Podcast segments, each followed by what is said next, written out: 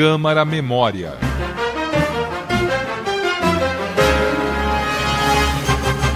Em 1919, Oswald de Andrade era apenas um bacharel em direito recém-formado e amante das artes modernas.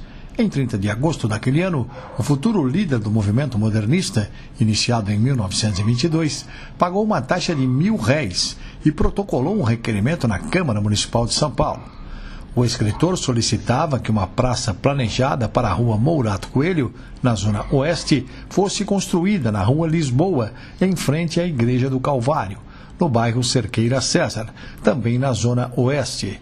O terreno da Mourato Coelho pertencia a Oswald de Andrade. E, segundo ele, a mudança de local era um desejo dos moradores da região.